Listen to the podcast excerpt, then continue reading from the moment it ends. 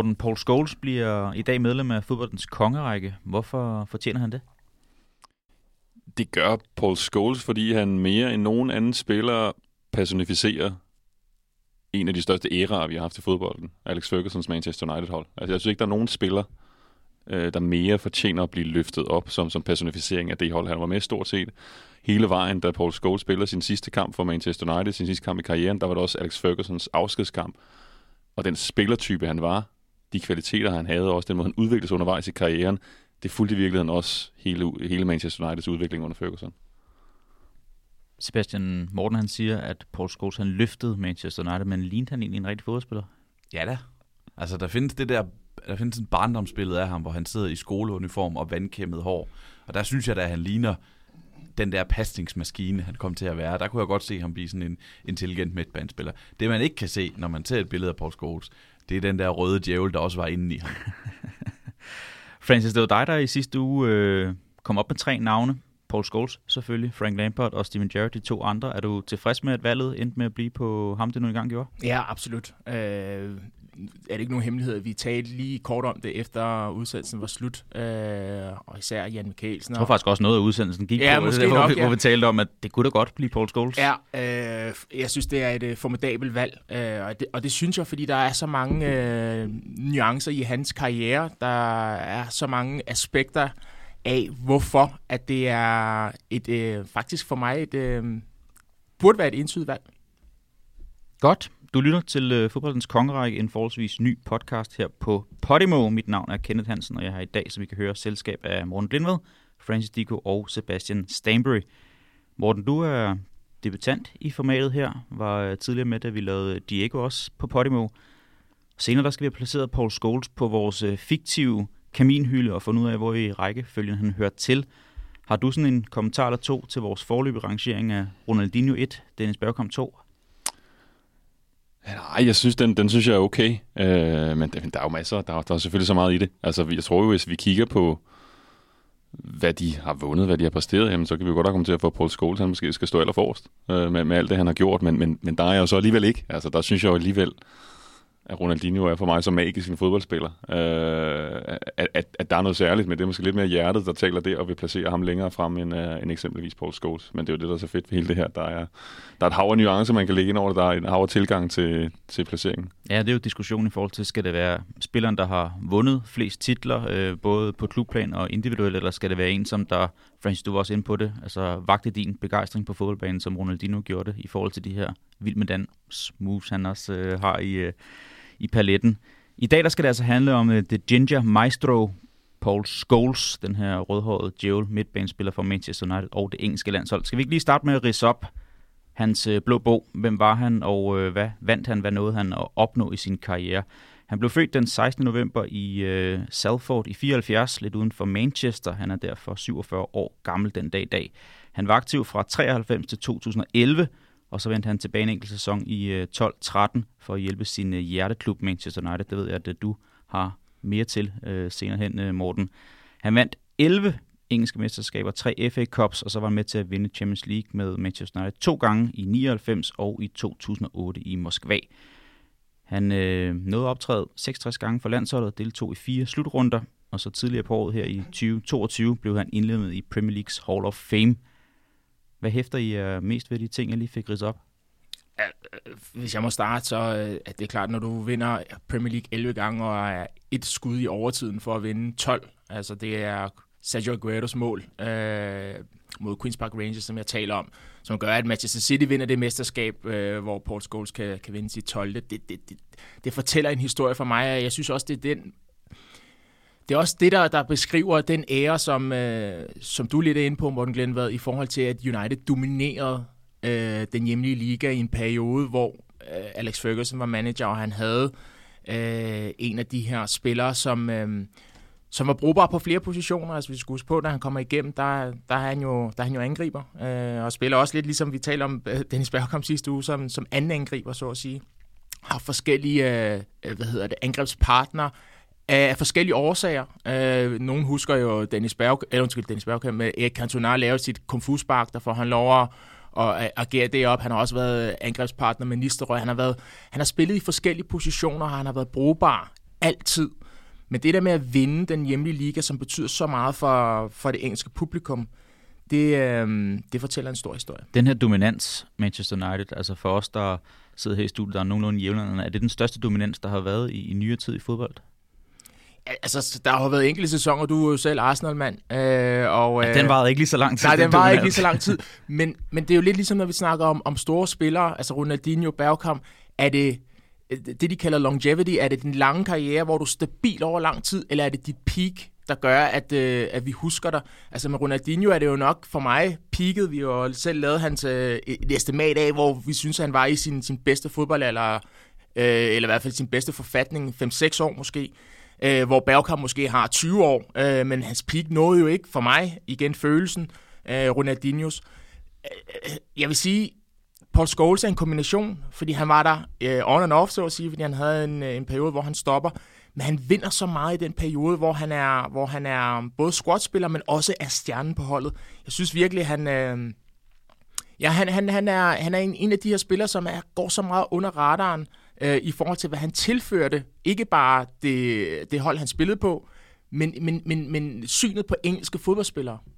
Og jeg tror også, det her, altså det, at han var del af lige præ- præcis det hold, det har måske også været med til at gøre ham lidt undervurderet. Fordi der var bare andre kæmpe store kanoner. Altså tænk, hvis nu han havde været den eneste mm-hmm one-club-player på Alex Fergusons Manchester United-hold. Ikke? Altså, hvilken status han så ville have haft. Uh, så tror jeg ikke, der vil være nogen, der vil være i tvivl om, hvordan han skulle løftes op. Ikke? Altså, for der kan man se, hvordan, altså, hvor stor Steven Gerrard er i Liverpool-øjne. Ikke? Fordi der, var ikke, der er ikke lige så mange at konkurrere om den der opmærksomhed. Altså, Paul Scholes, han er en del af den der øh, uh, Fergus Fletchling, der kommer frem. Altså, han er jo ikke, er ikke Class of 92, der var der han lige et år efter de andre der, ikke? Men altså, det er jo en hel flok, der kommer op, og hvor flere af dem jo spiller, spiller hele karrieren for, for, for det samme hold. Ikke? Og det gør lidt, at han... Hvem er det så lige, man skal plukke ud og løfte, løfte op som den allerstørste. Ikke? Men det er der, hvor jeg mener, det synes jeg faktisk, man skal med Paul Scholes, er lige præcis ham. Øh, også fordi han, altså han gør jo ikke som David Beckham, men han tager et andet sted hen på et tidspunkt i, i karrieren. Øh, og, og, så er han bare så, altså, han er bare så fantastisk god en spiller. Øh, og den måde, han så også fornyer sig selv ja. lidt øh, undervejs. Øh, det, det synes jeg også er med til ligesom at, at give ham en, en, en helt særlig status. Det er rigtigt her med, altså det var faktisk, jeg havde glemt det lige lidt, at han også var en one-club-player med de der fire Øh, eller 500-600 kampe for Manchester United. Altså, jeg skrev du, en du bog. Du læse en bog, ja, der ja, er en, der... Ja. jeg skrev en bog om One Club Players, og jeg tog jo Ryan Giggs, men jeg tog også... Altså, jeg skulle have en af dem med, fordi at, at som du siger, at det var sådan en unik øh, epoke i, i fodbolden, det her med den her... Øh, talenthold, de havde Manchester United, så jeg skulle udvælge en derfra. Det blev så Ryan Giggs, jeg valgte frem for Paul Scholes, men det kunne da være, at jeg skulle have valgt anderledes. ja, det, det, det, er jo det, der hæmmer ham måske en Scholes en lille smule i det der, fordi det, ja, vi taler ikke nok om, at han faktisk er en one-cup-player. Han var jo en Salford lad, ja. som så spillede på det lokale hold gennem hele sin karriere. Ikke, ikke Salford, det lokale hold, men, men dog Manchester United, det lokale hold. Ikke? Og, og der var så bare lige, hvor han gik, som de spillede lige et par sæsoner mere, og lige vandt et par mesterskaber mere, som gør, at at han faktisk blev overgået internt i klubben, lidt ligesom øh, uden samling i øvrigt, Daniel Di Rossi havde en utrolig øh, one, næsten one club player. Han tog ja, næsten, i Argentina ja. og spillede.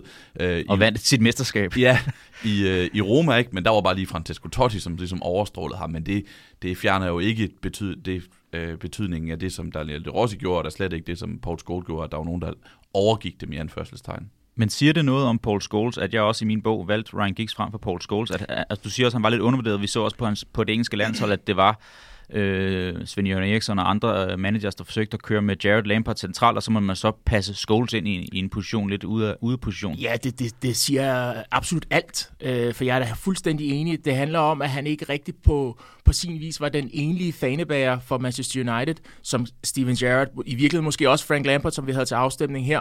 Altså dem, som, som er, det er så nemt at pinpointe, hvad det var, de betød for holdet, øh, i forhold til at holde accelereret. Her hos United, der var der flere, men der var bare ikke nogen, der kunne det, Paul Scholes kunne. Og så, så i forhold til dit valg, og i forhold til øh, konsensus rundt omkring, tror jeg, i det øh, gængse stuer, undskyld, der er han øh, enormt undervurderet. Men grund til, at, øh, at jeg øh, løfter ham op til en af de aller, aller største, nu sidder jeg jo i et rum med, med tre journalister, og der er jo ikke noget øh, galt i, at journalister vurderer fodbolden, men at blive valideret af sin ligeværdige, altså sin, øh, sin, øh, sin kolleger, det betyder alt for en fodboldspiller. Og både med- og modspillere. I både med- og ja. modspillere, og jeg lægger mest vægt på modspillere. Mm. Og det er de allerstørste kanoner. Øh, og øh, det kan godt være, at Sebastian kommer ind på det, han er god til de her quotes, men hvis, hvis man begynder at studere nogle af de her øh, citater, der er omkring ham, den tanke, der har været omkring ham, det er, øh, det er ude af den her verden, og det er altså en spiller, som på intet tidspunkt har fået en Ballon d'Or-stemme. Han er blevet nomineret fem gange, og har ikke fået en eneste stemme. Og alligevel, så er det alle hans, øh, jamen alle hans kolleger, som, som løfter ham op som værende en af de allerbedste, de har stået enten på hold med, eller spillet overfor. Har vi kodemaskinen? For jeg har også nogen skrevet ned, men øh, vi kan godt lade, lade dig over til den. Jamen, jeg synes jo, vi skal tale meget om de her citater. Ja. Og fordi jeg synes, det går meget ind i historien om Paul Scholes. Og der er mange af dem. Der er simpelthen så mange af dem, og min påstand er, at det ikke er dem alle sammen, der er sande. Rigtig mange af nogen, som ligesom bliver løftet op af Facebook-sites på nettet, og jeg tænker sådan, det er der er jo ikke nogen, der har sagt det der. Så er der sådan tilfældige Facebook-profiler eller Twitter-profiler, som finder på et citat om Paul Scholes, som han ligesom bliver hyldet for på en eller anden måde. Og det er bare ikke nødvendigt at finde på noget, fordi der er også rigtig, rigtig mange af de her citater, der er ægte. Der er videoklip, der fortæller, at mm. Jean-Ri siger, når vi skulle spille mod Manchester United, det var Paul Scholes, vi skulle stoppe. Ja. Der er øh, et interview, som jeg tror på, hvor Andrea Pirlo siger, at det var en stor forbillede af ham. Der er et Sarvi, der siger, han er den, han er, han er den bedste midtbanespiller de sidste 15-20 år, siger han i 2011, hvor Sarvi selv er på toppen af verden. Ikke? Ja. Så der er alle de her citater. Så er Og der rigtig mange, Guardiola siger det. Guardiola også. Og så er der rigtig mange, som jeg simpelthen ikke, øh, ikke, ikke tror på. Jeg tror Tænker ikke, du på de den der med, med Pelé, blandt andet, der siger, hvis, hvis jeg spillede med Paul Scholes, så havde jeg lavet mange flere mål, end- end jeg gjorde reelt. Ja, lige præcis. Men, og, og så bliver det sådan mærkeligt. Han er et mærkeligt fænomen på internettet i dag, Paul Scholes, fordi så løb jeg hans Wikipedia-side igennem, og så var der et langt citat fra Sokrates, der har talt noget om Paul Scholes. Jeg tænker sådan, Sokrates, hvad i alverden skulle han have sagt? Og det lidt så, Wikipedia har de her øh, øh, kildehenvisninger, fødte jeg ind på kilden. Der stod ikke det der citat, som Wikipedia-siden så havde, så det så findes sandsynligvis ikke, men der stod godt nok i en BBC-artikel fra 2004, tror jeg det var, at Sokrates havde sagt, at Paul Scholes var hans yndlingsspiller. så, så på den ene side, citatet fandtes ikke, men det var god nok, at Sokrates havde fremhævet Paul Scholes. Mm. Altså, det, han, han er et mærk, mærkværdigt fænomen på internettet i dag, og jeg synes også, vi skal tale om på et tidspunkt, hvorvidt han er overvurderet eller undervurderet, fordi jeg synes faktisk måske, at han er gået fra at være kraftigt undervurderet til at være en lille smule overvurderet i dag. Og det kommer jo nok lidt af, at han jo måske selv har været så selvudslættende. Altså, du ved, når han ikke selv løfter sig op, så må andre gøre det for ham. Mm. Er måske lidt den tendens, man, man, man har set, ikke? Fordi det var jo hele hans karriere, og det er jo måske også noget af det, der har været med til, at han ikke er blevet løftet så meget op, men, mens han spillede, at han jo var, han ville helst være fri for at give interview, og hvis han udtalte sig, så var det sjældent, han sagde noget specielt opsigtsvækkende. Øh, efter karrieren, når han har haft mulighed for det, så er det heller ikke, fordi han sådan har løftet det op, han selv præsterede. Altså, vi kan huske det mål, han scorer mod Barcelona, Ja. hvor han sender, sender United i Champions League-finalen i 2008. Det her er helt... Altså, vi kan godt huske det, hvis man, hvis man har set kampen, så tror jeg godt, man kan huske det, det der langskud, hvor han får fat i bolden, rammer den sådan perfekt med ydersiden, så den skruer helt op i hjørnet, og så en del år efter, så fortæller han, at han ramte egentlig bolden forkert. Altså, det var meningen, at han tog ham mere rent. Ikke? Så det var egentlig et mislykket spark, samtidig et mål. Ikke? Og det er jo, du har alle muligheder for at kunne løfte det der mål op, men alligevel så siger du, det var, som det var. Ikke? Og det siger, jo, det siger jo lidt om, hvordan han agerede i hele den der den der fodboldvirkelighed. Han skade i virkeligheden ikke den der berømte. Han ville bare ind og spille Paul Trafford, sådan, som han havde gjort uge efter uge i mange, mange år. Det er også derfor, han var Roy Keane til yndlings. Ja, han kunne nemlig godt lide altså, det, ikke? Han kunne godt lide det der, ikke at forhøje sig selv, og det der Og der er ikke så mange, han kan lide. Roy Nej, det er det, og ikke forhøje sig selv, som sagt, i forhold til at være den her fodboldspiller. Vi ved, hvad der følger med, når man bliver fodboldstjerne over på øen. Altså, det, det, det kan nogle gange godt komme over. Og der var han jo, som du rigtig nok inde på, Glenn, altså en, som nærmest øh, lagde bånd på sig selv, øh, og ikke tog det ind på samme måde. Det passer meget godt med, med Roy Keanes øh, ja, væremåde. Der var jo mange, der ligesom blev overrasket over, at han rent faktisk blev tv-ekspert Ja, nogle år ja, efter det gjorde jeg faktisk forbi, også. Hvor jeg sådan tænkte, hvor man tænkte, det var jo ikke det, han ville. Han Jamen. ville jo sandsynligvis bare forbinde, øh, forsvinde ud i glemslen, eller ikke i glemslen, men ud i, ud i stillheden igen. Og på det her med citat, så han, være- han har jo sagt, at han helst bare vil øh, spille fodbold, hente sine børn, og så se en, en, en halvdårlig film om aftenen. Ja, lige præcis. og, og det var jo det, man forventede, at så skulle han være øh, assistenttræner på et eller andet U17-hold eller sådan noget, og vise bold og fortælle, træne en masse local lads i Salford om, øh, øh, om, om yderside afleveringer eller sådan et eller andet. Ikke? Men så blev han jo tv-ekspert, og han blev faktisk en ret god en af slagsen. Han er ikke råber ikke højt, Men han er bidsk. men, men han, han siger nemlig tingene, som de er, og uden filter. Ja. Og sådan spillede han jo også fodbold. Og med hensyn til Roy Keane, så, så havde jeg et andet citat, øhm, fordi vi skal snakke en lille smule om, hvordan han rent faktisk var som spiller Lad også os gøre det. så de var nemlig, de elskede hinanden, altså de var så gode til at spille sammen og havde et godt makkerpar og sådan noget. I de der 90 minutter, der svinede de hinanden til. Mm. Jeg interviewede Allan Ravn på et tidspunkt om, hvordan det var at spille for Brøndby mod Manchester United der i Champions League i 2000, eller i 98-99 sæsonen. Og han siger, at det han blev mest mærke på det hold, det var Roy Keane og Paul Scholes. Og så siger han, de to skændtes i 90 minutter. Det var et konstant skænderi. Det var dybt mærkværdigt, for det var ikke et spørgsmål om, at de potentielt kunne tabe kampen. Det var et spørgsmål om, hvor meget de ville vinde.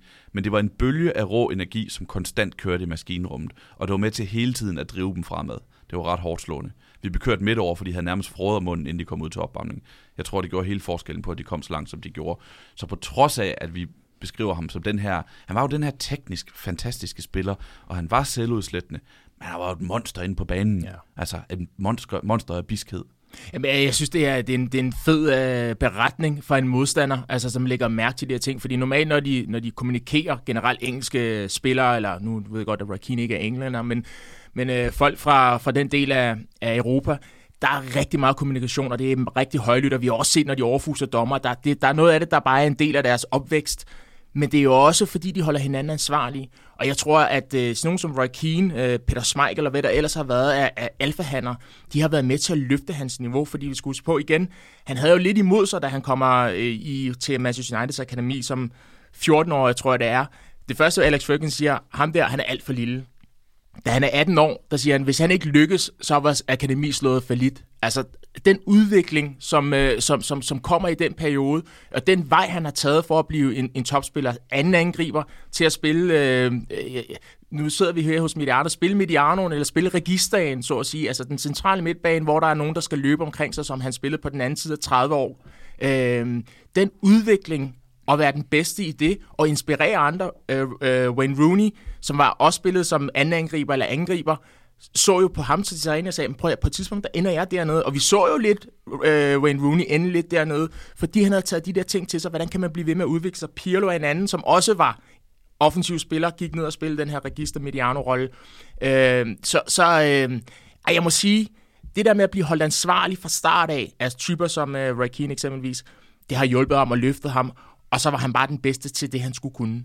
Har I nogensinde øh, taget sig lige at tænke på, hvad han kunne være blevet til, hvis der ikke havde været Steven Gerrard, Frank Lampard på landsholdet, og hvis der ikke havde været øh, Beckham, Giggs, Keane på, på Manchester Uniteds øh, midtbane, hvis han skulle være den her galionsfigur for en klub? Ja, men hvad, vil, det? men hvad vil, hvad vil du helst være? Vil du helst være Paul Scholes, der har vundet, hvad var det, 11 Premier League-titler, eller vil du være Steven Gerrard? Ikke? Altså, der har vundet 0. Ja, altså det er jo lidt det. Det, ja. det kan man så, så diskutere lidt, ikke? for det kan da godt være, at blandt i Liverpool-lejen, der har Steven Gerrard måske en mere en, en, mere, en mere særlig status end Paul Scholes har i Manchester United, fordi at der netop vil være alle dem, der foretrækker Ryan Giggs fra den periode, eller, eller Roy Keane, eller nogle af de andre. Ikke? Øh, så, så, så, så det tænker jeg egentlig ikke. Men det, men det der, der, der gør ham så særlig, det er den der udvikling, han har, fordi som, som, som Allan Ravn i sætter, ikke? Altså, der er stor forskel på det Manchester United-hold, han spiller på 90'erne, og det holder han så stopper på i 2013. Ikke? Og han er ligesom med hele vejen, og han fornyer sig selv og får den der anden rolle. Ikke? Altså, som jeg, når jeg husker, når jeg så sad og så Champions League i 90'erne, når man så Manchester United, så tænkte jeg, der er ret god chance for, at Paul Scholes han scorer. Fordi det var det, der var så imponerende ved ham som midtbanespiller dengang. Altså han, den der evne til at dukke op i feltet og hele tiden bringe sig i, i scoringspositioner, altså den var, den var helt unik. Det var sådan det, jeg tænkte over. Der tænkte jeg ikke over Paul Scholes som den der pasningsmaskine, eller den med det bedste, de bedste visioner, det bedste blik for spillet. Men ja. det var jo sådan den der rolle, han så tager på sig også i takt med, at han bliver ældre og rykker sig længere og længere tilbage på banen, og der har Manchester United også bare ændret sig. Altså der er det ikke mere det hold, som det var i 90'erne, hvor det var meget dynamisk, meget fremad. Ikke? Der kom lidt flere nuancer ind fra kontinentet, hvor de skulle være lidt bedre i at tage fat i bolden og spille den lidt mere rundt, fordi det var blevet nødvendigt, sådan som spillet udviklede sig. Og der var Paul Scholes bare del af hele den der, den der transformation. Ja, jeg synes, det er, det, det, er, det er rigtig, rigtig sigende for, hvordan Paul Scholes var. Jeg synes, det er en god beskrivelse, fordi det, det, det er svært at indtyde at pinpointe, hvad det var, han var excelleret i, hvad det var, han var bedst til. Altså, der er sådan lidt... Øh, der er lidt je ne sais quoi over ham. Altså, han har en eller anden kvalitet, som er svær at beskrive, øh, og, og han har måske heller ikke tusind highlights som Steven Gerrard eller Frank Lampard, men du er nødt til at sætte dig og se kampene. Altså, når jeg, når, altså, jeg blev tidligt sat på Paul Scholes, fordi min, jeg har sagt det før, med min storebror er glødende Manchester United. Så jeg Paul Scholes, jeg siger, man, han gør jo ikke noget. Han gør jo ikke noget, når man er yngre, eller øh, når man er yngre og ikke rigtig kan, kan analysere spillet. Når du sætter dig og ser en fodboldkamp i dag, hvordan han dikterer spillet, alle de ting, som ikke ryger op på, på statistikken, statistikkerne, altså det, der får uret til at tække, det var Paul Scholes. Især i sine senere dage, hvor han ikke spillede den her typiske angriberrolle. Og det er jo sådan nogle af de der ting, som andre fodboldspillere på det niveau lægger mærke til. Hvad er det for, en, øh, hvad er det for et, øh, et ur, vi går efter? Det bedste eksempel, fordi nu sidder vi i 2022, det er, da Modric kommer ind i parken. Jeg ved ikke, folk, der har set den landskamp, altså Kroatien mod Danmark, da Modric kommer ind i parken og styrer kampens forløb. Det er Paul Scholes i en nødskal i sin bedste periode. I, efter Champions League-finalen i 2011, der bytter han jo trøje med, med Andres Iniesta. Og der står, så står han, han tager trøjen på, det kan jeg jo godt lide, når fodboldspillere gør, tager den trøje på, de har byttet sig til. Og så står han i den der 2010-11 Barcelona-trøje, jeg ved ikke, om I kan huske den, den der med den gule krave, og man tænker sådan, ja, den sidder faktisk rigtig godt på Paul Scholes, fordi han havde passet perfekt ind på det der hold, som den der spiller, der kan spille så hurtigt, har så godt et pasningsspil, kan spille på sin første berøring, kan spille den lang, kan spille den kort. Han har passet perfekt ind, men samtidig, som Morten siger, så var han jo fremragende til at komme i feltet og score mål dengang. Det var det, der var hans rolle. Han har jo scoret rigtig, rigtig mange på et mål på hovedstød. Mm-hmm. Han var en fremragende hætter også. Altså, så han, han var jo faktisk komplet som midtbanespiller på den måde, at du kunne bruge ham til det, du havde brug for. Har du brug for en mand, der ligger dybt og, og ligger og styrer spillet og gør de andre gode, så kan Paul Scholes gøre det. Har du brug for, at han ligger relativt højt på midtbanen, kommer i feltet, scorer mål, sparker uden for bolden, laver den sidste pasning til, øh, til angriberne, så kunne Paul Scholes også det. Han kunne det hele som fodboldspiller. Men tænk på, hvor mange kort han ville have fået, hvis han spillede i La Liga. Han fik 97 i Premier Ja, League. det var i Premier League. Ja. Ja. Så det er måske have det dobbelte. En, en statistik, der overrasker mig, det er, at han har 32, kort i, 32 gule kort i Champions League. Det er kun Sergio Ramos, der har flere gule kort i Champions League end Paul Scholes. Det siger også noget om, hvor mange kampe han har spillet i Champions League, men altså, han var, han var lidt af et bæst også, og han, han, han, siger, han har også selv sagt det der med, at han havde jo, ligesom Paul Tøft, øh, ikke Paul Tøft, Ja, en sort bog. Han havde en, en, en, en sort bog, ikke? Ja. Så hvis, hvis der var nogen, der lige irriterede ham i starten af kampen, så skulle han nok få dem efter 75 minutter. Og vi Og det er jo også en del af, synes jeg, at det, der gør, at han personificerer Alex Fergusons hold. Ja. Fordi det skulle man have. Mm. Ikke? Altså, det var ikke nok at bare være god fodboldspiller. Den der, den der øh, tilgang skulle også være der. Øh, og det, altså, da han stopper med de der 97 advar, det var tredje flest i Premier League på det tidspunkt. Øh, det er jo alligevel, alligevel voldsomt, at det, at det var lige præcis Paul Scholes, der, der, skulle, der skulle ligge så højt. Ja, sådan for en teknisk Ja. ja. Men jeg synes, den der intensitet, som du også nævner, Morten, i forhold til at, at, at have det der drive til at komme i feltet, øh, og så også nogle af hans mål, altså mange af dem der, altså, hvor han lige klemmer sig ind foran en modstander, altså kommer lige et, et millisekund før på bolden, og så lige øh, kan, kan temperere den, lægge den til rette for sig selv, og så score igen. Altså, jeg synes, hans tilstedeværelse og intensitet, den var sådan helt unik i forhold til de her midtbanespillere her. Også som siger, han er teknisk, men han har altså også det der drive, der bare er second to none. Ja, fordi, men jeg vil gerne have det tekniske med, for selvom der kommer den intensitet, selvom der kommer øh, det her lidt øh, altså timing og nogle af de ting, som kan være svære at sætte, sætte nogle ord på, så er der også det her tekniske element, hver gang han afslutter. Altså, om det så er med hovedet, teknisk veludført, de der, altså han var jo, øh, vi- måske kommer vi til at tale om ham, øh, vi har talt om ham tidligere, Van Persie, til det der til, til, til flugterne, når han, skulle, når han skulle ramme bolden, det var altid lige på snørbåndene. Altså, der var ikke noget tilfældigt, selvom han så selv, øh, selv indrømmer, at øh, der mod Barcelona, at det var, det var måske ikke helt, øh, det var måske ikke helt øh, hvad hedder det, med vilje. Øh, jeg synes, der var så mange elementer, øh, som... Øh, som vi er nødt til at highlighte. Altså det der med at være så enormt aggressiv, være så enormt kalkuleret, hvornår han skulle lave de her bidske ting, men også nogle gange, når han bare skulle spille fodbold. Altså det, der er det rene fodbold. Hvad er de rigtige positioner? Sørg for, at dine holdkammerater kommer med.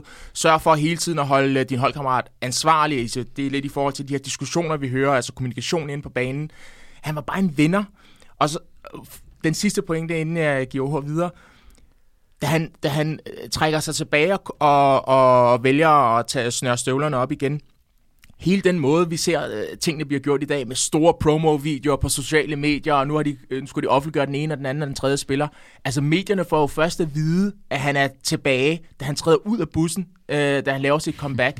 Altså den der måde at gå ind og tale med Alex Ferguson, efter at have været væk i 8 måneder, finde ud af, at han skal lave en kontrakt, og så træde ud af bussen. og Jeg tror, det er Manchester City, han, kommer, han får comeback imod. Øh, de vinder 3-2. Altså, jeg synes, det fortæller så godt om, om Paul Scholes. Så vinder de mesterskabet, som sagt, så er de kun øh, et mål fra at vinde et, øh, et andet et. Øh, og han har et øh, halvandet comeback, og så stopper han så sammen med, med Alex Ferguson til sidst. Jeg synes, det er, synes, det er fabelagtigt. Ferguson fandt ud af, at Anderson blev aldrig til noget. Han måtte have Paul Scholes tilbage igen. Og ham der Paul Pogba vil han så ikke helt sats på. altså, han røget. Jeg kunne godt lige tænke mig at blive der ved det ved kortene, fordi det er også ret centralt i, øhm, i Paul Scholes' sådan, øh, historiefortælling. Øhm, Vi har fremhævet fra målene. 153 har jeg talt op til via transfermagt øh, på i alle turneringer. Og 147 var så ni røde. Det gør faktisk, at han har fået flere kort end mål, og som vi også var inde på nu. Og så læste jeg også, at han faktisk var den første til at blive udvist på det gamle Wembley. Altså en England, England-spiller til at blive udvist på det gamle Wembley. Ja, i land, landsholdsspiller, ikke? Ja. Jo. Jamen, det- jeg synes jo, det er charmerende. Altså, det gør jo, at jeg holder en lille smule mere af Paul Scholes. Og selvom nogle af de taklinger, hvis man ser dem i dag, så er de altså ret voldsomme. Ja. Og det, vil sige, det er ikke... Altså, Han har en det på er Reyes. Hvad siger du? Han har en på øh, Ja. Antonio Reyes, som er helt, helt forfærdelig. Arsene Wenger var jo faktisk sådan, i, på et tidspunkt var ret kritisk ja. øh, altså, overfor ham og sagt, at han havde noget mørkt i sig. Mm. Altså, han, han var en dirty, øh, dirty spiller. Øh, og, men for mig at se, hvis vi lige ser bort fra, at nogle af taklingerne reelt var farlige, så synes jeg, det er charmerende, at han ikke helt kunne styre det. At han var en perfekt midtbanespiller. Han kunne det, han skulle, men han kunne så ikke helt styre det, fordi der lige var et klik op i hovedet en gang imellem. Det synes jeg giver noget charme, at, at, at han ikke bare var en maskine. Jeg har, set, jeg har set ham selv og kommenteret ham på Wembley, hvor han blev smidt ud, hvor han får rødt kort. Ikke? Og det, det, er jo så- sådan rar en at have. Altså, det, det er sådan en er ikke ens kommentatorrygsæk, ikke? at have set Paul Scholes få et rødt kort, og det var selvfølgelig mod Manchester City, hvor han smadrer øh, Pablo Zabaleta øh, i en FA Cup semifinal.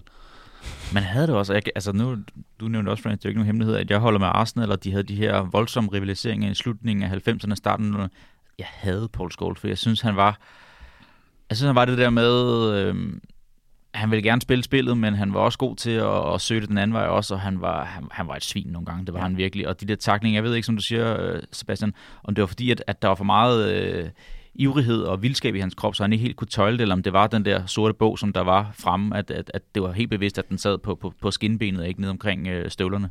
Jeg tænker egentlig, at det, det du siger der, det, det måske også forklare lidt, hvorfor han jo ikke, han er jo ikke sådan som Andres Iniesta i Spanien, altså hvor hele Spanien et eller andet sted elsker Nej. Iniesta. Det gør man jo ikke i hele England på samme måde med Paul Scholes, altså som du siger, hvis man holder med de andre hold, så bryder man sig ikke så meget om ham, også fordi han jo ikke sat noget særligt aftryk på det engelske landshold. Ja, det altså der, der savner han jo, har jo ikke, han har jo ikke gjort det, der har, der har savnet, samlet hele den engelske nation om en, en Paul Scholes genialitet i en uh, slutrundekamp for, for England. Øh, den, den har han jo ikke på, på sit tv. Ja, det synes jeg er en, en væsentlig pointe, det her med hans engelske karriere. Han har 66 landskampe, det er ikke ikke mere end de fleste.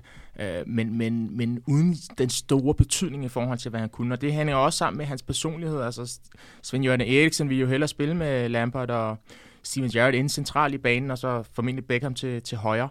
Øh, Og, og det gjorde jo, at han stopper relativt tidligt. Jeg tror, inden han bliver 30, øh, stopper han øh, på det engelske land. Og det har sikkert også forlænget hans karriere på, på klubplan. at Han spillede indtil han er 38 år gammel, øh, fordi han ikke, øh, ikke skulle bruge tid på, på den kalender, altså landsholdskalenderen. Så jeg tror, at Manchester United-fans og klub og sådan, altså, har været helt vildt glade for, at han bare har leveret sin bedste øh, øjeblikke i deres trøje. Men det er da rigtigt. Altså, der er jo mange, der mener, at hvis du skal have den her perfekte karriere, så er det for klub og land. Øh, og og men han har spillet mange kampe, så har der jo ikke rigtig været de der kæmpe højdepunkter, hvor han har været i fokus øh, på, på landsholdet. Og vi ved, at øh, Three Lions er, jamen, det er, jo, det er jo noget af det største. Det er noget af det, øh, England er allermest stolt af i, ja, i hele deres nation. Vi har jo de her, det her holdepunkt, der hedder høje tinder og dybe dale i forhold til, at er det reelt, hvis man skal starte med, med det negative med, med, med Paul Scholes, at det der engelske landshold aldrig klikkede med ham, og altså, jeg sad og kiggede på nogle af de her holdopstillinger, jeg havde med Ashley Cole, Saul Campbell, John Terry, Rio Ferdinand, Beckham, Lampard, Gerrard, Rooney, vi var inde på, altså de aldrig fik det forløst i de her slutrunder, han var med til fra, fra 98 til 04. Ja, og så han jo så ikke engang var nøglespilleren Mm. på det hold. Ikke? Øh, fordi ja, det var, det, det var et hold, der underpræsterede Svend Jørgen Erikssons England i første halvdel af nullerne. Det var et klassehold. Kæmpe De mysterie. burde, have, de burde have, have fået mere ud af det, men han, de kom aldrig til at klikke. Øh, og, og noget af det, der så ikke kom til at klikke, det var jo Paul Scholes. Altså, at han blev parkeret på den der venstre midtbane. Han siger, han siger jo sig selv, at det var, ikke, det var ikke den manglende succes eller den position, han fik på holdet, der gjorde det. Han sagde jo, at det var en, det var en altså, rent personlig beslutning, at han simpelthen følte sig drænet af at være væk fra familien i uh, de der uh, landsholdssamlinger og slutrunde sommer. Uh, så det var det, der handlede om. Og så fik han jo så senere muligheden. Der kom sådan en for det En var, halv der, der blev selvfølgelig spekulationer i alle årene, fordi han jo var så god, som han var. Men Ja. den mest konkrete var op til VM 2010, Ja. ja. altså hvor Fabio Capello ja indikerede, at han gerne ville have ham tilbage. Han blev kontaktet af assistenten Stuart Pierce, hvor der kommer en forespørgsel, hvor han reelt overvejer, om han skulle komme tilbage. Øh, men hvor, hvor han så ender med at sige, at det, altså, det vil han heller ikke gøre at komme ind lige inden slutrunden. Andre har kvalificeret England, øh, så derfor så, så blev det så et endegyldigt stop. Jeg har også øh, Englands, England-karrieren som, som lavpunktet i karrieren. Og det var jo ikke kun tale om, at han var sådan en... Altså, at han blev forsømt og placeret ude på venstre kanten, og, og, og derfor jeg aldrig kunne spille så godt, som han kunne. Han har jo spillet masser af kampe centralt, og han spillede bare ikke særlig godt i de sidste år. I de sidste tre år, han er på landshold, tre år, hvor han altså spiller masser af kampe centralt, og han er starter hver eneste gang, at der er en vigtig kamp. Øh, der scorer han én gang på landsholdet og det er i den næste kamp, han spiller mod Kroatien i, i, i EM 2004. Så, så han, det, det, det ser mærkeligt ud i dag, at Paul Scholes skulle ud og spille den der venstre kant øh, til fordel for, at øh, Gerrard og Lampard skulle spille sammen på den centrale midtbane. Når de nu ikke kunne spille sammen, viste det sig. Men det handlede også om, at han heller ikke selv greb chancen på landsholdet, og ikke rigtig levede op til det høje niveau, som han havde for Manchester United. Nu bliver det meget citat-tungt, den her udsendelse, men jeg faldt lidt over øh, Bill Shankly, der sagde, at a football team is like a piano. You need eight men to carry it, and three men who can play the damn thing. det er måske meget passende i forhold til, hvorfor det aldrig blev til noget i, i begyndelsen af nullerne fra The Three Lines. Skal vi prøve at rette fokus mod det positive og tage et højdepunkt i karrieren. Øh, vi må se, om det er det samme, vi har udvalgt, eller om vi skal forskellige øh, veje rundt og nogle, nogle forskellige historier. Jamen, jeg synes jo i virkeligheden, hans højdepunkt er hans karriere øh, generelt. Mm. Øh, det, må, det må jeg sige. Det er klart, jeg kan lave et nedslag på et mål. Men det er svært i forhold til Ronaldinho og, og, og Bergkamp, ja, som vi havde op. Ja, det, det, det vil jeg sige, fordi der, der, der, der er jo rigtig gode statistikker, men der er jo ikke, der er jo ikke statistikker igen, der forklarer, hvor, hvor vigtig han var for, for det hold, han nu spillede på. Altså de her vindende Manchester United-hold. Men hvis jeg skal lave et nedslag, øh, og det skal være et mål for mig, øh, fordi jeg synes jo alligevel, at det var det, der det var alligevel det, der separerede ham fra alle mulige andre midtbanespillere. Det var, der var også, der var også den her målscoring, altså evolution fra at være den her anden angriber til at gå ned og spille centralt i banen, og så stadigvæk bevare målscoringen. Øh, det, det vil jeg gerne have med. Øh, og der var lidt inde på det i forhold til de her flugter. Øh, han har et mod Bradford, som øh, direkte hjørnespark, hvor han øh, sådan nærmest sådan cykler den ind, skulle jeg til at sige. Ikke? Øh, karate sparker den ind. Øh, men ellers er det det mål mod, mod øh, Aston Villa. Øh, også en flugter ude for feltet, øh, efter et hjørnespark, mener jeg det er den, den dumper lige ned, og så bare bang, first timer, den tager overlæggerne op. Altså et af de her mål, som, øh, som bliver, altså, hvis du skal lave Premier Leagues øh, 10 bedste mål, jamen så vil det være i en top 10. Øhm, så hvis vi skal lave et mål, så er det det, men ellers er det hele hans karriere. Det lyder sådan lidt uh, Tony Yeboah-agtigt. Det er lidt Tony Yeboah-agtigt. Ja, okay. Ja. Har I andre noget at byde ind med? Jeg synes jo, den der, han ramte skævt mod Barcelona. Ja. Altså på grund af betydning også. Mm. Det er også det er vildt mål i sig selv, selvom at vi så kan forstå på, at det ikke var så, så øh, som det var tiltænkt. Øh, men betydningen af det, fordi det er også det, han selv siger bagefter, og det der så også er, hvad kan man sige, svagheden ved hele Alex Fergusons Manchester United-tid, at de kun vinder to Champions League-titler. Øh, og det her, det var jo et altafgørende mål på vejen mod, mod den anden, altså den, de vinder i, i 2008. Og også fordi han ikke selv var med i finalen i 1999, hvor han har karantæne, bliver skiftet ind mod Juventus, får det gule kort, på trods af, at han har karantæne. 8 minutter efter noget banen. Ja, sammen med altså, Keane. Ja, ja, han fik de begge to ude og vinder, de vinder finalen alligevel. Så han fik ikke lov at spille den her Champions League. Det var en taktisk beslutning af, af Ferguson at bænke Scholes, fordi han ville ikke have begge to ude mm. i, øh, i finalen i Barcelona, men den som er, at det blev begge to, der røg ud alligevel. Og det fortæller jo noget om Manchester Uniteds hold, at de så alligevel uh, triumferer ja. uh, med to starter ude. Der er masser for det hold, vi kunne tage i den her ja. serie. Men det, at han så uh, 10 år senere, 9 år senere, selv sparker holdet i finalen og får lov at spille uh, 87 minutter i finalen mod Chelsea, og så er med til at vinde den, det er, det er et højdepunkt. Et lidt sådan skævt højdepunkt i Paul Scholes karriere er min påstand, at det er nu, at han aldrig har været højere rangeret, end efter han stoppede karrieren. Fordi jeg tror som sagt, jeg tror han var, han var kraftigt undervurderet, da han selv spillede, og så er han en lille smule overvurderet nu. Fordi når man hører tale om ham nu, så lyder det jo nærmest som om, det er en mand, der har vundet Ballon d'Or fem gange. Men som, som du siger, Francis, på trods af, at han er nomineret fem gange, får han ikke en eneste stemme. Han er også kun i anførselstegn på årets hold i Premier League to gange. Han bliver aldrig nogensinde kort til årets spiller i ligaen eller noget som helst. Så han var jo ikke sådan en spiller, der bare gik ind og var stjerne søndag og næste søndag og næste lørdag og i en hel sæson så meget, at man slet ikke kunne komme udenom ham til de her individuelle priser. Det var han jo ikke. Men i dag bliver han jo hyldet af, jeg ved ikke, hvor mange holdkammerater fra Manchester United som den bedste spiller, de spillede sammen med, hvor mange af modstanderne, der siger, det var den bedste spiller, de spillede sammen med. Det her Sarvi-citat om, at øh, han er, ja, det var så faktisk, mens han spillede, ikke, men altså, at han, øh, han er bedst, sin generations bedste midtbanespiller. Og, ja, det er nærmest kun var, fordi han var engelsk. Han ikke, altså, hvis han var ja. spansk, siger han, så havde han fået meget mere. Sådan, ja. og, hvor meget, det, og hvor meget det talte om på, på La Masia også. Ja, at han var oftest et, en, han navn, der kom op. Had, øh, har vi i det her, det er et, et citat fra The Guardian-interview, hvor han siger, øh, spillere, spilleren elsker ham. Og det er jo det. Han er jo fodboldspillernes fodboldspiller. Ikke? Og det synes jeg virkelig skinner igen, efter han stopper karrieren. Så min, min påstand er, at Paul Scholes aldrig har været højere øh, rangeret og højere vurderet, end han er nu, efter han har stoppet med at spille fodbold. Og det er sigende på flere punkter, synes jeg.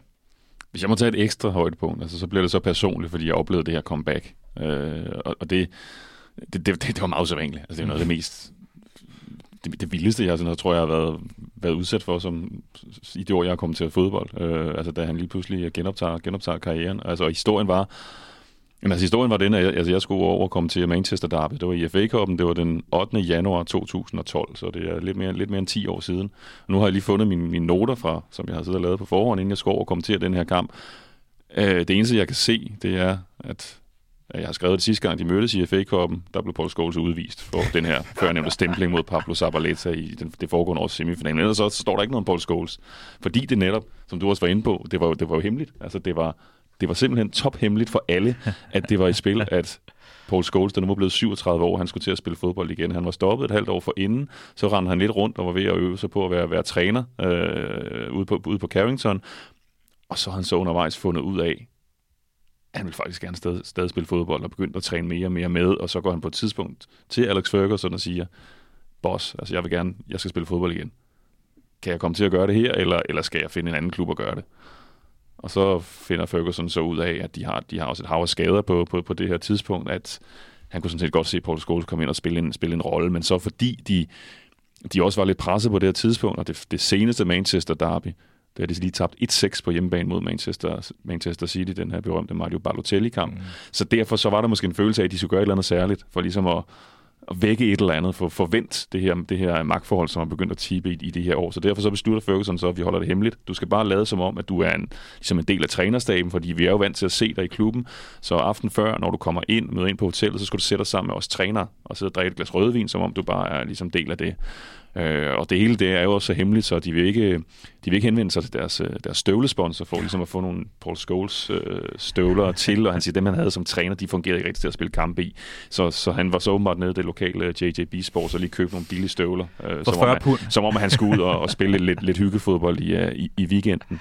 Øh, så det er jo først, altså, da jeg kommer over og lander i, lander i Manchester, at der begynder at være lidt historie om det, der kommer ind, ind, ind på Etihad Stadium i, i presserummet, og nogen snakker om, at øh, de har hørt om, Paul Scholes måske skal spille igen. Ikke? først tænker man, det var en, det var en joke. Altså, det var sådan lidt en joke, fordi de havde så mange skader, som de havde. Jeg tror, de havde, havde otte skader. Men så det er en time inden, da, da holderstillingen kommer, altså, så kan man så se, at den er god nok. Altså, han havde ikke den samme trøje som før, den var den anden, der havde taget. Men uh, Paul Scholes, han var altså på bænken for, på bænken for Manchester United. Uh, og det, det, det virker helt surrealistisk. Så det er også vildt, at det kan lade sig gøre, at man ikke du bliver registreret et eller andet sted, så det, så det skal stå et sted, at han faktisk er indskrevet til at kunne spille igen for Manchester United, men det kan jo selvfølgelig være, at de aldrig havde, de aldrig havde slettet ham. Og han kommer til med også ind han kommer ind og spiller en ja. rolle. De vinder, de vinder 3-2. Kompani var blevet udvist efter et kvarter, så de var ovenpå. Og allerede den følgende kamp, altså det minder en uge, uge senere, der starter han ind, og han scorer. Han scorer. Så han var jo, Præcis. altså i løbet af meget, meget kort tid, så glemmer man næsten, at der var et halvt år, hvor han faktisk var pensioneret fodboldspiller. Øh, og, så, og så kører han jo videre og er med i ja, både resten af, af den sæson, hvor de kæmper med sit og mesterskabet, og så den, den hele den følgende sæson, inden, inden han takker af. Så den der, Altså, det siger også, hvilken fodboldspiller han er, ikke? Fordi, altså, hvorfor? Altså, der er jo ikke den eneste grund til, at han gør det. Altså, det er jo fordi, han fandt ud af, at han ikke kunne at spille fodbold, ikke? Altså, han havde nok tænkt, hvad han skulle, og som vi kender ham, så er det jo ikke, fordi han levede et ekstravagant liv, så han havde brugt alle sine penge. Det var der måske andre engelske fodboldspillere, der gjorde i de år. Uh, så det viser bare den der, den der lyst, det der drive, han havde til at spille fodbold på, på så højt niveau, uh, niveau som muligt. Jeg tænker, han kunne betale den der blockbuster-regning, når han skulle se en halvdårlig film onsdag aften. Men... Det, det, tænker han kunne, ikke? Og så synes jeg også, det, ja. bliver, det, det, bliver også en del af hele historien. Synes jeg lige præcis det der comeback bliver bare for mig også en del af historien om det der magtforhold i Manchester i lige præcis de der år. Og der var jeg var så heldig, at jeg, jeg kommenterede fem af de der derbys i 2011 og 2012. Ikke? Og hver af dem, altså det var ligesom hele fortællingen om, de noisy neighbors, der er begyndt at larme lidt rigeligt, altså og prøvet at skubbe United øh, fra tronen, og Alex Ferguson, der ligesom med næb og klør kæmpede for ligesom at holde dem, holde dem bag sig. Øh, det første, jeg var over til, det er det, hvor Wayne Rooney han scorer på, på det her fantastiske saksespark, måske det bedste mål, jeg har set, jeg har set live. Der blev de i hvert fald lige holdt tilbage i City. Det næste, det var så den her FA Cup semifinal med det røde kort til, til Paul Scholes, hvor City jo går i finalen. Jeg er Tourette og scorer, der er de ligesom ved at, ved at rykke. Så kommer 1-6-kampen på Old Trafford, hvor det var den helt store magtovertagelse. Og så alligevel ikke, så kommer Scholes tilbage, så fordi alligevel lige viste de har altså ikke overgivet sig endnu. øh, indtil de så nogle måneder senere, så vinder City så i tredje sidste runde den her tætte mesterskabskamp med 1-0 og, og løber så med mesterskabet. Ikke? Men de var jo alligevel, de var alligevel ikke helt sat af. Man følte måske, der var de knækket, men så kommer Ferguson og Scholes og Giggs jo ligesom med den der sidste, det er jo din sidste kraftanstrengelse, de kommer med i den følgende sæson. Kjør van Persie, altså de skulle bare, de skulle slutte med et mesterskab, de der spillere, den træner de kunne ikke slutte med, at det var Manchester City, der havde slået med pind. De skulle lige svare igen en aller sidste gang, og det gjorde de. Og når man ser det der Manchester United-hold fra 2012-13 sæsonen, ikke, så tænker man, oh, gud, blev de mester med dem der. Det er en vanvittigt, vanvittigt hold. Ja, altså, og, og ikke, ikke på den gode måde. Nå, altså, der, altså, det, man synes ikke, det, var, det burde ikke kunne vinde mesterskabet. og, og det var jo netop, som du siger, fordi at de der profiler, jeg sidder for gåsehud, de der profiler og den der træner lige hæv det sidste ud, og så fik de øh, klappet sammen. Øh, Og så blev det så et mesterskab, ikke? Ja, og så det- og det- klappet, faldt det sammen Og det, og, det, og det er jo lige præcis det, som nogle gange kan være provokerende for sådan en som mig, men også det, det indlysende, når, det, når folk taler om The United Way. Altså, det der med at have noget øh, ekstraordinært. Øh, jeg ved godt, at det her det er en international udsendelse, men vi snakker også lidt om det, om det, om da Ståle var træner, altså den her positive arrogance. Det der med, at det er i klubben, der er noget udefinerbart, det havde de her spillere, og det var det, der blev drysset ud over de andre. Ansvarligheden, som vi har talt om før, er særligt passioneret, eller øh, hvad hedder, eksempelvis eksemplificeret i den her Brøndby-kamp mod Manchester United med Kina og, og Scholes. Det, det, det, det, igen, det er noget je ne sais quoi. Du kan ikke rigtig forklare det. Du skal have været der. Du skal have været tæt på, om ikke andet, øh, for ligesom at sige, hvad det er, der gør, at du kan trække det der ud, fordi det er fodbold på allerhøjeste hylde, og alligevel er der de små ting, der, der separerer dig. De der spillere og den træner, de gjorde jo bare, at selvfølgelig kunne der være sæsoner, hvor Arsenal eller Chelsea var bedre vinde mesterskabet. Men hvis der var nogle sæsoner, hvor der ikke lige var et hold, der skilte sig ud i Premier League, Mm. så vandt Manchester United. Sådan var det bare.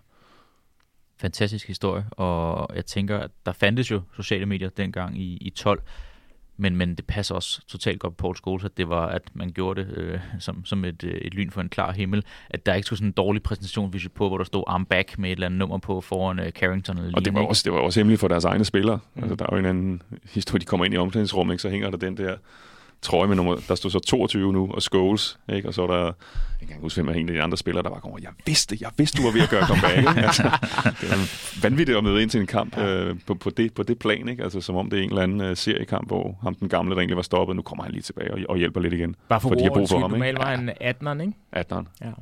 Jeg tænkte det her med, med et lavpunkt også. Vi havde øh, landsholdskarrieren generelt, men, men jeg synes jo også på en eller anden måde, at det her gule kort i Torino også bliver et lavpunkt, at han ikke kan være med i den finale. Det ender så øh, på lykkelig vis igen med de her to sene scoringer i den her legendariske, legendariske finale.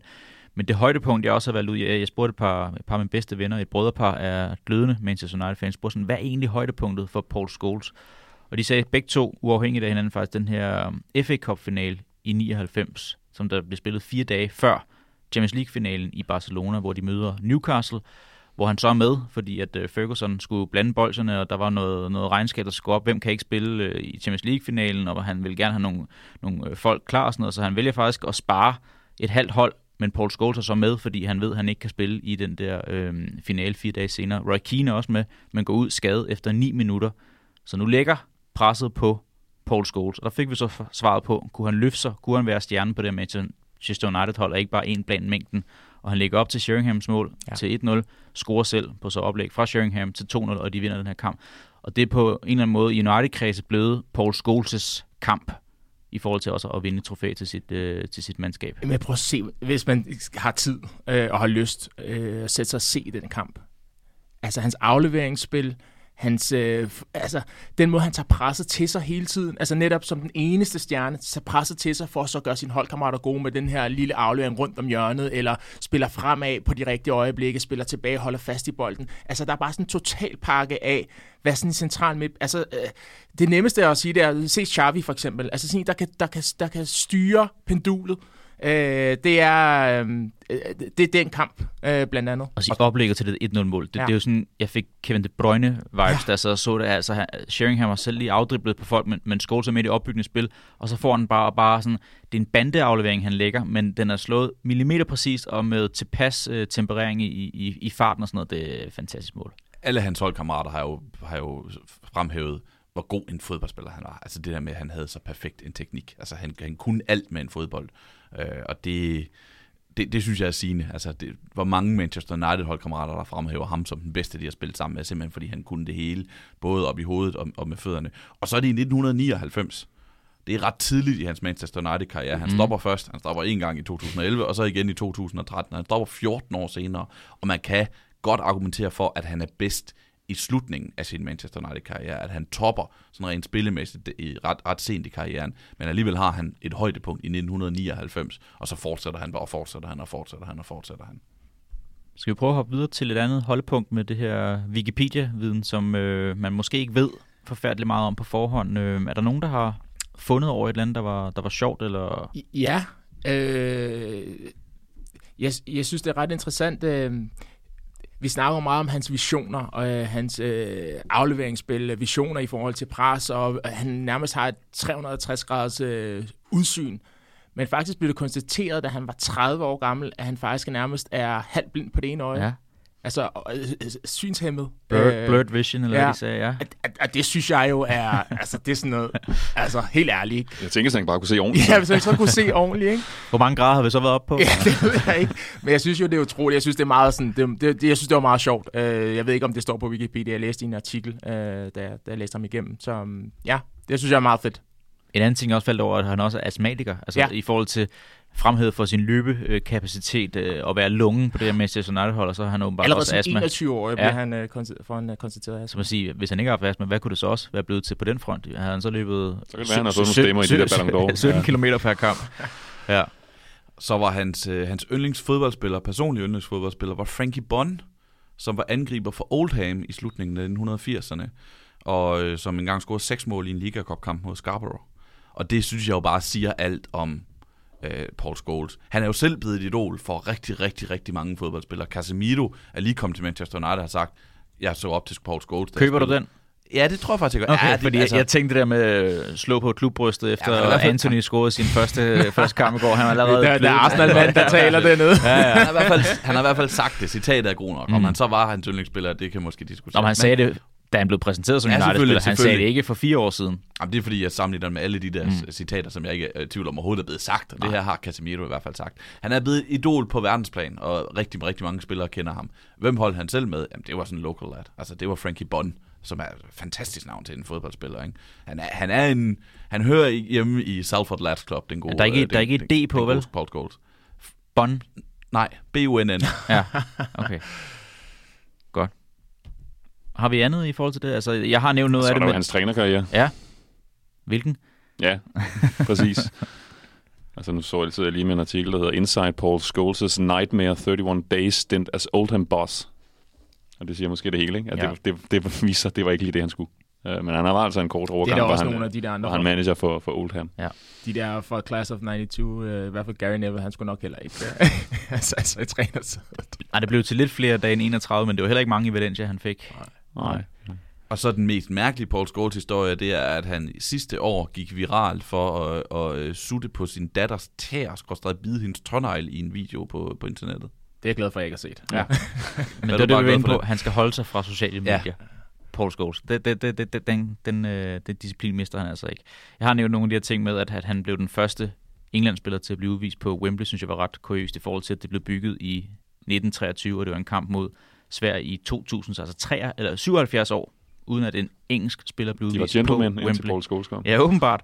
Og så sidenhen, så læser jeg så, at det var øh, Steven Gerrard, der blev udvist i en kamp i 12, og så senest Harry Maguire mod Danmark i 2020. Det er kun tre engelske spillere, der er blevet udvist på Wembley. De to seneste så på det nye Wembley, og ikke på det gamle.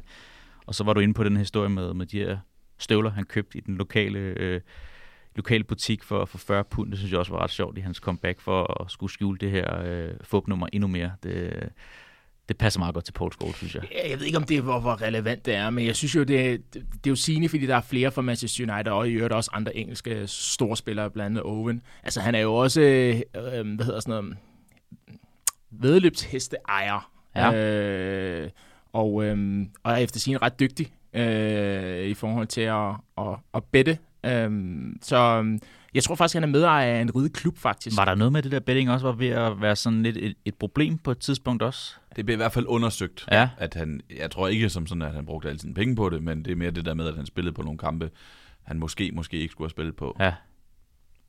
Godt. Skal vi prøve at hoppe til tidsmaskinen? Vi skal have sat Paul Scholes ind i en øh, nuværende kontekst. Hvordan vil han kunne begå sig i fodbolden anno 2022? Jamen, øh, altså uden problemer. Altså for mig uden problemer. Øh, fordi han netop kunne stort set det hele, som en midtbanespiller skal kunne. Altså jeg vælger, at, og det, det er jo ikke den tidlige Paul Scholes, den her angriber, der vil han måske nok have nogle problemer, øh, fordi der er nogle positioneringer, som, som kan blive svære, men at spille den her centrale midtbane, øh, om så det er en en tomands midtbane, som, hvor vi så det her samarbejde med Kine, eller den her register, hvor, der, hvor han er den centrale, og så der kan der lykke to otter på siden af ham det vil han jo gøre til øh, perfektion. Kunne han ikke også selv være otteren? Og det kunne han, ja, jo, på grund af hans løbekapacitet og sin timing i feltet, så det kunne han i virkeligheden også godt. Øh, men du nævnte lige, at han havde astma, så jeg ved ikke, om det er tempo i dag. Men, Bliver det værre med årene, astma? Det ved jeg ikke. nej, jeg aner det ikke. Aner Nej. det ikke. Men han kunne for mig at se uden problemer spille øh, i, i, i den her tidsalder, fordi hans hoved var hurtigere end hans øh, bevægelser. Vi har også for vane der med at skulle putte en nuværende spiller på ham og sige, hvem, hvem øh, minder Paul Scholes, eller hvem, hvilken spiller nuværende minder om Paul Scholes. nu? Det synes jeg faktisk var svært. Det er nok du også skal fordi, både have kortene og målene. han, også fordi, at Paul Scholes jo ændrer sig så meget i løbet af sin egen Ja. karriere. Ikke? Så er det den tidlige Paul Scholes fra 90'erne, eller er det den sene Paul Scholes? Lad os få det, to er, bud. det er nogle meget forskellige spillere. Altså, jeg synes, nu var der en, du kan ikke engang huske, om det var, om det var Francis eller Sebastian, der nævnte Luka Modric. Altså, der er Mm. der noget der. Øh, men så Det synes jeg også selv hvis- sagt. hvis vi skal tage en, måske en fremtidig spiller, hvor jeg, hvor, jeg, hvor jeg faktisk har tænkt det lidt nogle gange, så tænker jeg på Gavi fra FC Barcelona. Den fordi er god. Han er ikke, Scholes han er ikke Pedri. Pedri er altså for fri. Han, har ikke, han får ikke alle de der advarsler. Men Gavi, han har altså den der. Han er en fantastisk spiller, har det der blik, hurtig opfattelse, men han har også hårdheden. Altså han kaster sig altså også ind, øh, og, og, hvor, hvor, man lidt, hvor det ikke er det. Hun synes, det ikke helt passer til ham, øh, til, til den han er. Men det gør det så alligevel. Altså det er en del af det, og det tror jeg, det kommer til, til at, at blive ved med at være. Ikke? Han har ligesom begge sider i, i sit spil. Og det er nogle tilfældigheder, vi nævner to spanske topklubber. Altså, kunne det ikke Måske er det, fordi fedt? jeg til at meget spansk. Ja, men, men kunne det ikke også have været fedt at se Paul Scholes i særdeleshed FC Barcelona? Jo, man havde jo så, så, øh, så bred et spekter. Han, kunne, han mestrede så bredt et spekter. Han, kunne, han passede ind i Premier League i 90'erne, hvor det nok var mere slåskamp end der i dag, selvom udviklingen frem mod det kontinentale var begyndt. Ikke? Men der passede han fint ind. Men han vil også passe ind i La Liga i 2022, eller Premier League i Prøv at se 2022. ham for City. Ja. Jeg ved godt, det er Jamen, blasfemi at sige det. Ja, ja, men, men, Men- jamen, det men- vil han jo. Han vil bare ligge der og så spille på sin første berøring, og så ja. bare sætte tingene i gang og, og få dem til at ske. Og nemlig også, han, ligesom Garvey, jeg kan rigtig godt lide den sammenligning, han er jo også en løber. Han er jo ikke ligesom Sarvi var for eksempel. Sarvi kunne også komme rundt, men ikke lige så meget sådan rundt og med den der energi, som, som Paul Scholes han, øh, han har. Jeg kan rigtig godt lide det. Og, og der var rigtig mange dårlige bud på internettet også, sådan, øh, hvor det var sådan, den nye Paul Scholes, Tom Cleverly. Ah, det blev, det blev Jeg det så ikke Matt? Matt James, kan I huske ham?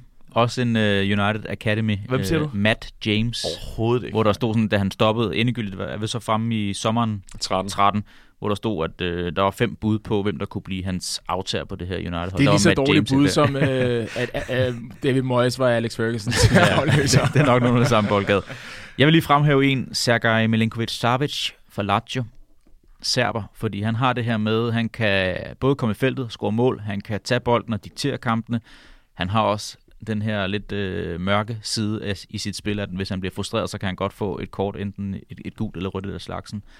Det var mit bud på, hvem det kunne være. Men jeg synes, det er sjovt, det der med, med det der kort, fordi normalt, hvis du bare slår det op, så, så skriver alle, øh, Paul Scholes, han kunne ikke takle. Det er ligesom et narrativ, der blev sat på ham, at han, han var dårlig til at takle. Og alligevel så, så kan vi jo lave flere nedslag om, at han både var kalkuleret i forhold til den sorte bog, men også, han har kortene med ritterne, skulle jeg sige, der bakker det op, ikke?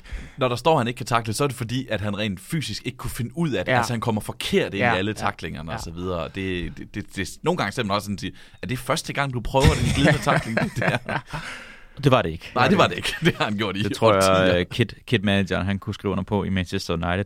Hvad med sådan, hvis vi skruer tiden tilbage? En, som Paul Scholes måske kunne have fået noget inspiration fra. Jeg synes, det var også så svært at finde en, en spiller der.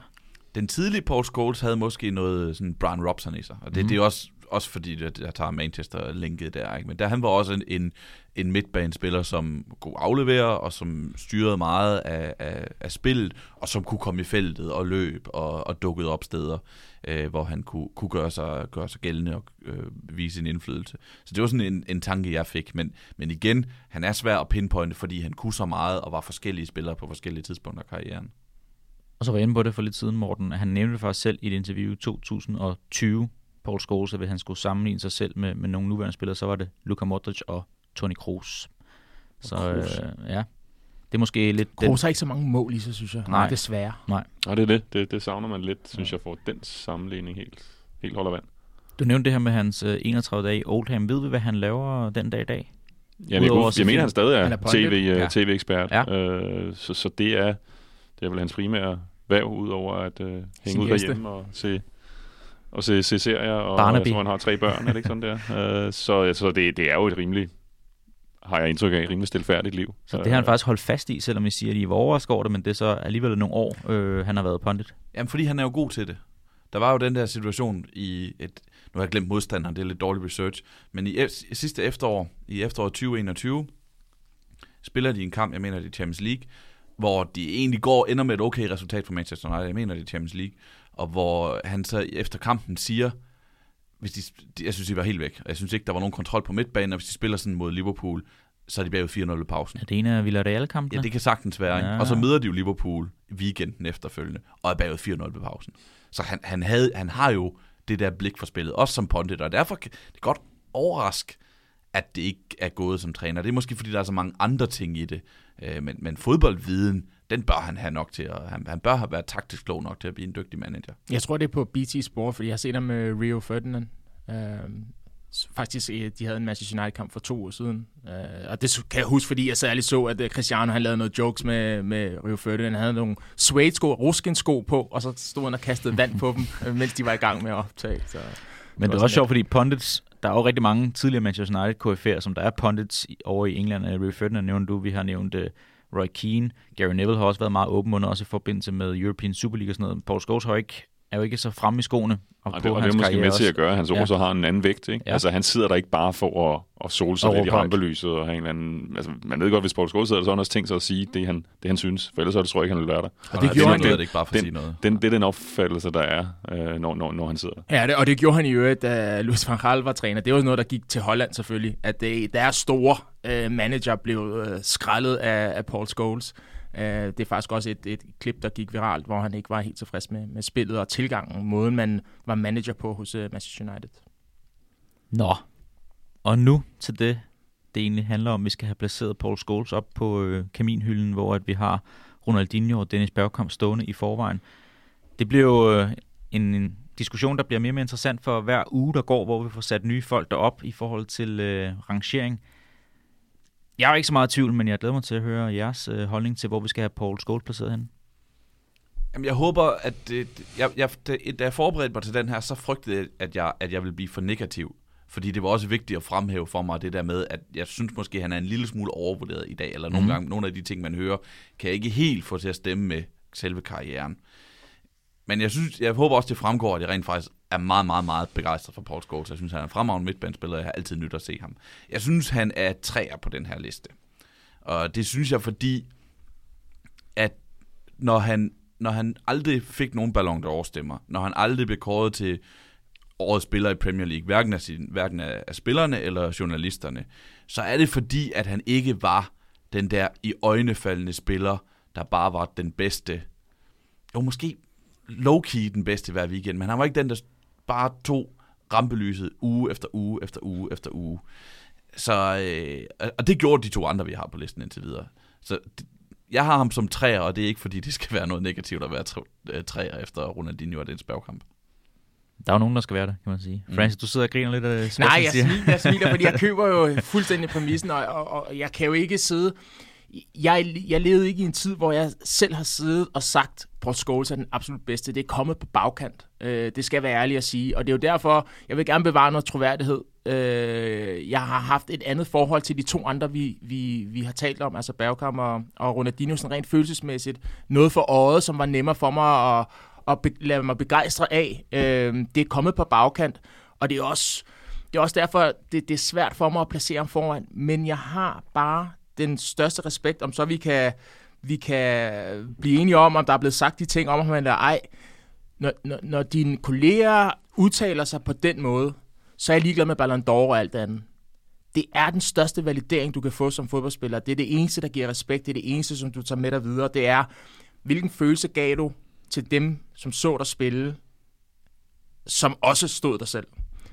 Øh, men nu, øh, nu er jeg nødt til at være ærlig, og, og derfor så har jeg ham som træer. Det har jeg altså i det her selskab, men det er altså det close race. Det er også hårdt selskab, han er oppe i. Og det er også sjovt, du siger det her med det udefinerbare, du har nævnt et par gange. Mm. Fordi statistikkerne, det viser det ikke. Det viser ikke, hvor god han var. Jeg kunne, jeg kunne godt være tilbøjelig til at sætte ham som toer, altså foran, øh, foran Dennis Bergkamp. Øh, det, det, det må jeg sige. Øh, Men den er, jeg synes, den, det, jeg synes også, det er svært. Altså, det, jeg, køber, jeg, køber, jeg køber, hvad det siger, men jeg synes alligevel, altså ja, at, at, at det opvejer det, at han ikke har de der individuelle hedersbevisninger osv., så videre, at han så bare for mig at se har været den største i hele Alex Fergusons æra for Manchester United. Altså, så er du godt nok stor. Og det synes jeg, han er. Det, Ja, det det, det, er han, i, min, I min verden står, er han deroppe, og det synes jeg gør, at han, at han, at han godt kan klemme sig ind foran, uh, for, for, foran Dennis Bergkamp. Altså, der er det lidt mere...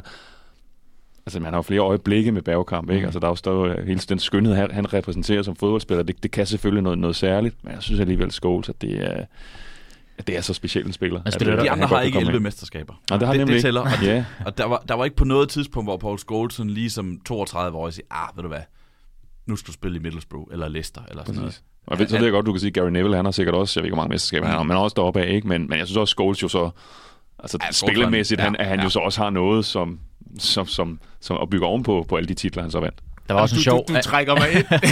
jeg har ryggrad som en så, orm, så, altså. så er det godt, at jeg også skal...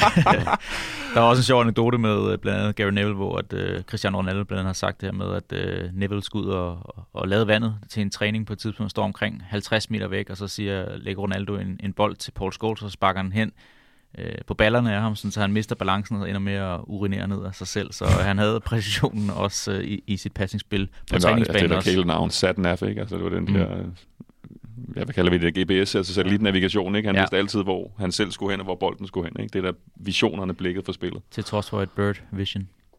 Præcis. Okay, Jamen, hvor er du? Jamen, jeg er på en, jeg er på en klar træer. Du er øh, på en klar træer. Ja, det er jeg faktisk.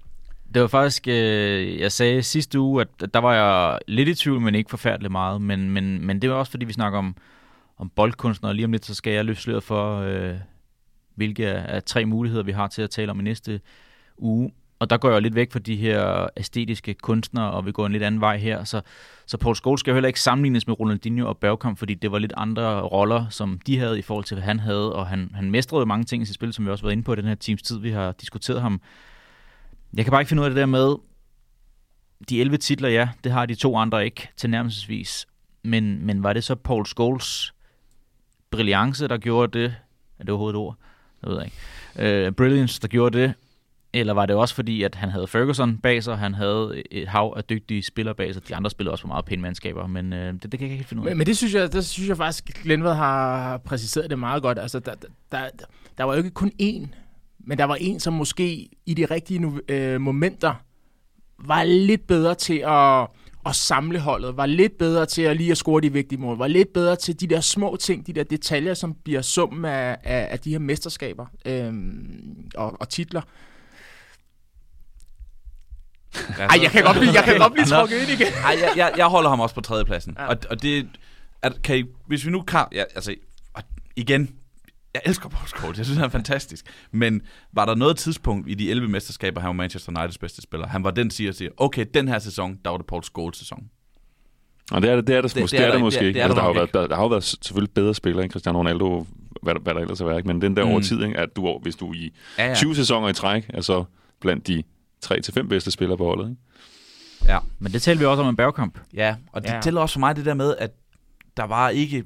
Og det skal ikke tale om ned. Ej, nu, nu siger jeg det også for meget, men altså... Der er kun to gange, han har prøvet 12 af kåret af spillerne, Ja, af det- medspillerne i Premier ja. League. Ikke? Det er jo ikke sådan, ud af 11 mesterskaber, så kunne de måske godt have en plads til ham 4, 5, 6, 7 gange eller sådan noget. Ikke? Og det, og det gjorde de jo trods alt ikke. Det var fordi, man ikke, han var ikke en spiller, man tænkte på, som siger, det her, det var bare Paul Scholes sæson. Han var, han var hammerende stabil, og han blev aldrig sorteret fra i Manchester United. Men det sidste citat så, og det er, det er meget tvivlsomt, men de spørger jo Zidane, hvordan er det at være verdens bedste fodboldspiller? Og siger spørg, Paul, spørg Paul Scholes. Jeg ved ikke, om han har sagt det, det tror jeg ikke på. men hvis han har sagt det, så er han altså min to. Ja, så skal vi jo sagtens sidde og finde citater op, hvis vi skal have rykket ham op på, øh, på Ej. ranglisten. Jeg hører to træer, og så en toer, og så er det Francis, der ikke skal Nej, jeg startede jo med, jeg startede jo med at sige, at jeg havde ham som træer, øh, og det, det, det er fordi, det kommer på bagkant. Altså, det er, når jeg researcher, og når jeg har set øh, kampe efterfølgende, at det først går op for mig, hvad der sker. Og så det taler jo ind i det spor, der hedder, at han var voldsomt undervurderet. Øh, og han har måske ikke de der momenter, som, som, som prikker til os med glæde, øh, lige så mange gange som de andre to. Voldsomt undervurderet jet overvurderet. Ja, han var voldsomt undervurderet. I dag synes jeg, han, er, han har fået den plads i fodboldhistorien, han fortjener, og måske lige en plads højere. Og han bliver også når vores træer på ranglisten indtil videre. Det er jo også en flot placering. Jeg behøver ikke at nævne, at vi så kun har lavet tre udsendelser indtil nu. Skal vi tale lidt om, hvem vi skal tale om i Ja. næste uge? Det er jo mig, der har fået æren taget æren af at skulle udpege tre navne. Og som jeg nævnte indledningsvis, så havde jeg måske regnet med, Francis, at du ville gå øh, forsvarslogens vej sidste uge, da du havde valget. Det blev så tre midtbanekæmper, hvor vi øh, fik gerne at tale om Paul Scholes i dag. Jeg er jo selv uddannet forspiller i min øh, sløje karriere, og øh, havde jo ryd for at være en øh, ikke særlig innovativ bak på Gævninge Stadion, der aldrig kom over midten, men øh, styrede min øh, forsvarskæde med hård hånd. Og derfor Gary Neville, Phil Neville. Nej, fordi jeg havde Paul lyttet Parker. efter i nogle af de andre afsnit, så har jeg også sagt, at jeg er jo lidt halv-frankofil. Så jeg har taget uh, The Rock, Marcel Desailly. Så var jeg enormt begejstret for Lilian Thuram i uh, slutningen af 90'erne, starten af 0'erne. Og så stopper det frankofile så også, fordi nu vidste jeg, at jeg havde Morten med i dag, så uh, jeg har taget en spanier, Fernando Hierro. Gode valg. er stærkt. Det og jeg kan, blive, sjovt. jeg kan blive... Øh, Det er lidt en anden Der er, boldgade. nogle, der er nogle kilo bag. Ja, nogle kilo bag, men jeg vil sige... Jeg, jeg, jeg må umiddelbart sige, jeg er... Jeg håber ikke, at det eliminerer øh, fremadrettet. Øh, fordi der er i hvert fald tre af de her, jeg rigtig gerne vil tale om. det må jeg sige. Øh, særligt, øh, og det, det vil jeg gerne afsløre, det ved jeg ikke, om det påvirker afstemning, men, men, men særligt Marcel Desailly var en, en, altså, er mit absolut forbillede. Absolut. Øh, ja, kommer fra det samme stort set. Jeg ved godt, han, øh, altså, han er jo geneser. Øh, jeg ved godt, vi går i, igennem. Han er jo geneser og adopteret. Øh, og bor i Ghana den dag i dag. Det er, det er faktisk en spiller, som jeg blev påduttet at, at lægge mærke til. Øh, og har haft fornøjelsen af at møde, øh, da jeg kom igennem øh, rankerne, så at sige, i Ghana. Så øh, ham vil jeg gerne tale om, men, men det vil jeg også med to andre. Det bliver altså ikke, ikke svært at finde højdepunktet i Lilian Thyrams karriere, hvis vi skal, hvis vi skal tale om ham. Der, der er en kamp i er det en kamp, hvor 1998, Abel, Abel Xavier også er med i? som, øh, som ligesom stråler over, over alle de andre. Altså, altså, vi er ikke med. Nej, Nej, det er det først er senere, det er først senere, han blev vist. Ja. Kroatien. Ja, ja. Men det er de 98, to mål mod Portugal. Mod Kroatien. Mod Kroatien, hvorfor tænker jeg Portugal hele tiden? Det er Det fordi, jeg du, forveksler slutrunder. Det er det er VM 98 på hjemmebane. Fantastisk. Fernando Hierro, jeg ved ikke om, ham har jeg mødt, ham har jeg lavet et interview med, ikke? og det, det er jo irriterende at skulle tale med ham, så skal man jo spørge ham om et mål i 1993 mod Danmark. Ja. Så det ved jeg ikke helt, om man gider tale om ham. Vel? Ellers så kan vi tale om diplomaten, der god, det her. altså, jeg for mig god valg. Altså virkelig, det er sjovt. virkelig, virkelig, øh, altså fordi øh, de, de fylder på hver sin måde, ikke bare kilomæssigt. Ja, der er noget kilo bag, men der er også lidt øh, forskel i den måde, de var forsvarsspillere på. Alle tre, faktisk. Altså, øh, Thuram skilte sig så ud, med, fordi han jo aldrig scorede mål, og så laver han så lige to mål i en VM-semifinal, hvilket er jo fuldstændig vanvittigt. Det er de Fernando er jo det. en vanvittigt målscorende forsvarsspiller. Og så har du det der så i, som scorer er i en øh. CL-finale eller Europacup-finale øh, mod... Øh, ja, fra AC, undskyld. AC Milan. Ja. Den klædte ham godt, den trøje der. Den sad godt på ham. Ja, det Jeg gør tror- Milan-trøjen Jeg generelt. tror, det meste tøj også sidder meget godt på Marcel, det siger I. Ja. Det sagde jeg også med Inter-trøjen, men både Milan og Inters trøje klæder rigtig mange fodboldspillere. Ja. Ja. Det, det er bare en flot trøje generelt. Ja. Det var det, Thomas Helve tænkte. ja. Han skulle bruge dem begge. Undtagen Inders nye, hvor de har gået væk fra de øh, striberne helt ned igennem, hvor de har lavet takker på. Det, Mm. øh, det, det klæder den ikke. Nå. Tak for i dag. I lige måde. Selv tak. Det her det var altså tredje udgave af fodboldens kongerækker. Jeg håber, I alle blev klogere på spilleren og personen, Paul Scholes, i løbet af den seneste times tid. Vi er tilbage igen næste torsdag, hvor episoden altså bliver med udgangspunkt i ja, enten Marcel Desailly, Lian Thuram eller Fernando Hierro. Det finder vi ud af, og det gør vi ved hjælp fra jer lyttere. Vi smider en øh, afstemning op på øh, Medianos Twitter og Instagram-profil, så kan man altså have medindflydelse på, hvem vi skal tale om næste gang. Og næste gang, det bliver næste torsdag. Indtil da kan I have det rigtig godt.